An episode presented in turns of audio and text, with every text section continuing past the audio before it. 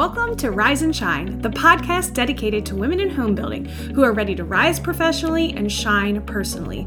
I am your host, Abby Cornelius, and I am thrilled to embark on this empowering journey with you. Together, we're going to dive into the world of leadership, sales, mindset, results, and corporate climbing, all tailored to the unique experiences of women in this industry.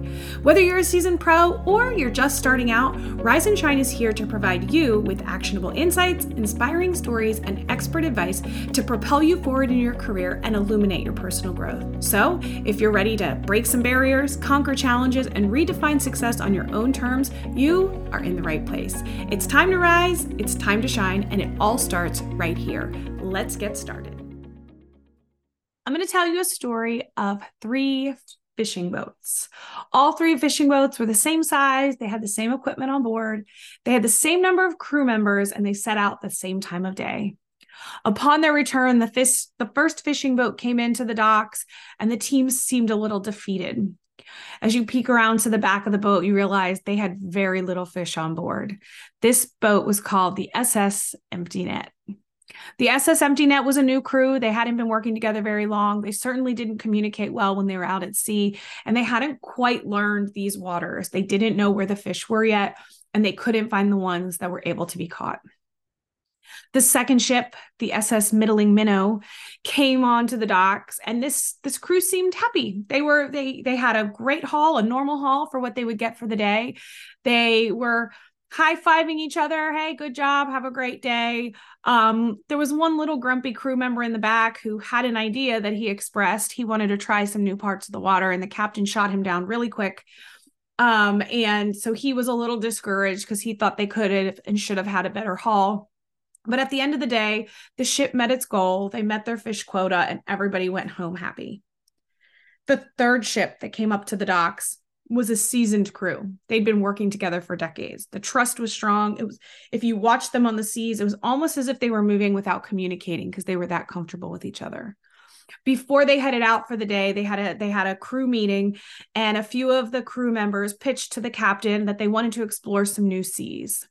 They had showed him the data about this turn in the currents and the turn in the seasons and how they think that the fish may have shifted to a new area, and they think that they could get a really big haul if they went to this new part of the sea. The captain obliged as he trusted his team, and, you know, they, they presented really well some compelling arguments. So they decided to head out to this new part of the sea, and they ended up getting double the amount of fish that they would normally get. So as coming back to the docks, they're singing their sea chanties. They're so grateful for double the profits, and they all go out to the, to the local pub and celebrate together. Arr, we did good today, mateys. And they were just very, I, I turned them into pirates somehow, but they all, they all had just such a wonderful time together. And I know this is a bit of an exaggeration, the Empty Net, the Middling Minnow, and the S S Fin-tastic Fortune, but this is what happens every day in business. And what I see is an example between these three stories is the power of people and positioning to impact your profitability. And so when I was preparing for this podcast, I originally wanted to make this one the triple threat of leadership. Because, you know, in, in the performing wor- world, somebody's a triple threat if they can sing, act, and dance. And in athletics, you know, somebody's a triple threat if they can run, jump, and throw. Like, they've got these skills that aren't normally paired together, but when they are, it kind of makes you unstoppable. And when, when I think of a triple threat in acting, the first person I think of is Hugh Jackman, because I could love him as Wolverine, or I could love him in The Greatest Showman. Like, it's just crazy. Two very different things, right? But he can sing, he can dance, he can act. Um, And there's a million examples of this, but when I think about a triple threat as a leader, it's that person that understands profit. They've got that business, you know, savviness and that understanding of, you know, just the basics of how this industry works and how you can drive profits. But they also know that in order to achieve that, they do so through people and positioning. And when I say positioning, positioning means a lot of different things. Positioning means Um, first and foremost, yes, understanding your buyer, your end user, right, of your product or service, understanding the market, but positioning is really that understanding of everything and then how to collaborate and create win-wins and pitch professionally. So I would imagine on The Empty Net, one of the crew members just said, hey, Captain, I'd love us to go over to latitude and longitude X and Y, and I think there might be more fish there. That's not a very compelling positioning statement, right? But the crew member in the Fin-tastic Fortune who says, hey, Captain, here is what we noticed in the current shifts. Here's where we noticed in, you know, fish breeding grounds. Here's what we noticed in the temperature of the water. And based on this data, experience tells us the fish are going to be, you know, five hundred miles, whatever, west of here. And that's where we need to head out for the day. And so that's a powerful positioning statement. And so people who are on the rise or leaders need to be mindful of how to position, how to understand their people, their market enough, and their profitability to create these powerful positioning statements up and down. And so for me as a salesperson, it was about positioning up. As a middle level manager, it was about not only positioning up to my, my big bosses, but it was also about positioning down to those that I managed and doing a good job of that. I always crack up when you see these great videos of like, you know, C E O speeches in boardrooms talking to their board of directors, and they're so powerful and they're so great at positioning. And then when it comes to like talking to their team, they don't, they don't use any of those same skills. It's just like, do this because I said so. And it's like, you haven't spoken to their needs. You haven't provided a benefit. You've done nothing to get um, commitment. You're just forcing compliance. But yet when it comes to their board and, and speaking up, it's all about, well, I need buy-in and I need you guys on board with this. And it's like this commitment message, but the best leaders are the one who take that commitment mindset, that positioning mindset to all levels, those above them, those below them, those on their sides. They understand that people is how we get the job done. People being our customers, people being our internal customers, our coworkers, our team members, right? And so it's really, to me, a triple threat in business is somebody who understands people, positioning, and profits. And so for you, if you're a leader on the rise, I would ask you, what do you feel is your strength? Where do you shine? Do you shine with people? Do you feel like you really understand them? You're very emotional intelligent. You have high emotional intelligence. You're, you realize that you cannot do this alone. You need a great relationship with the other departments that you work with. Like that's kind of your, your sweet spot. Or maybe you're really phenomenal at positioning. Like you have experience in sales. Maybe you just feel like you've figured out the magic formula for the perfect pitch, or you just really enjoy pitching. Some people just have that in their blood. Um, I remember high school and college having friends that everybody's like, oh, they're going to be a lawyer. They love to argue. They always love to like state their case. It's like stating your case is great and pitching is great, but it needs to be ben- mutually beneficial for, for it to be successful in leadership. And then maybe you're that person that's on the finance side and you're highly logical and you totally get income statements and balance sheets and you understand R O I and uh, E B I T and all, all of these things, you know, earnings per share, like you get all of that and that kind of geeks you out and that's fun. Um, and that's good too. But here's the thing. If you're only good at one of these three things, you're always going to be a little deficient because you can love people and put your business in the, in the red. You can be so focused on initiatives and people things and all of this that isn't strategic enough. It's not positioned well enough to also drive profit that you kind of miss out and you can put your company under.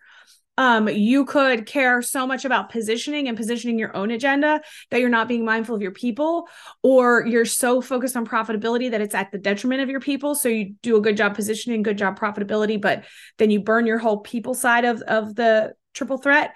And then you're constantly stuck in this cycle of having to rebuild, rebuild, rebuild.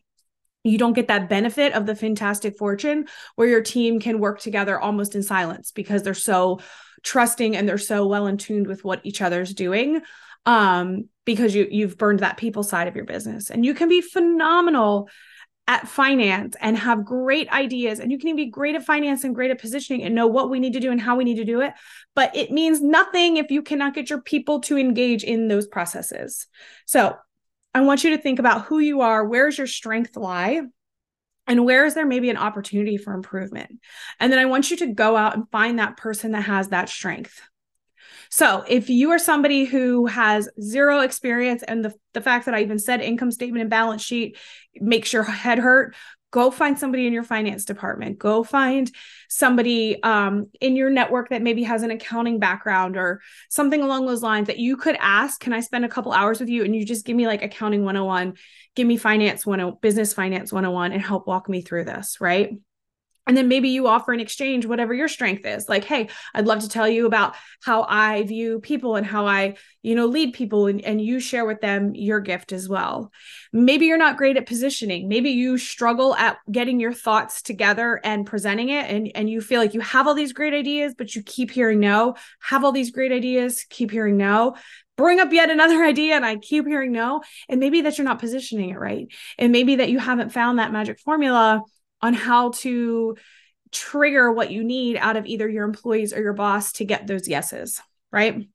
Um, or maybe you're really good at numbers, you're really good at positioning and packaging, but you feel like people just are not engaging. People are not buying in, they're not taking action, and that's the area that you need to focus on. So do that today, to have like an honest moment with yourself, dig into where are your strengths, where are your opportunities, and say, hey, if I if I plan on rising and shining and really growing in this industry and growing in my career, how can I become a triple threat? What can I do today to gain new skills in one of these three areas? I promise you, if you can figure out the people and the positioning, the profitability will come, but you need to know what profitability, good profitability looks like so that you can utilize people and positioning to help make that happen. And you can use profitability and positioning to help your people. There's just, it, it's a, it's a beautiful trifecta. It's a beautiful way for you to show up as a fantastic leader and take care of all three sides of what has to happen to run a successful business. All right, ladies, go ahead. Have a great day. I hope you shine bright today. And as always, if you need anything, I am here for you. Reach out to me, Abby at abby cornelius dot com, if you want to continue this conversation together. All right. Bye for now. Thank you for joining us on another episode of Rise and Shine. We hope you're leaving today's conversation feeling inspired, motivated, and equipped with the tools you need to make a meaningful impact in your career and life.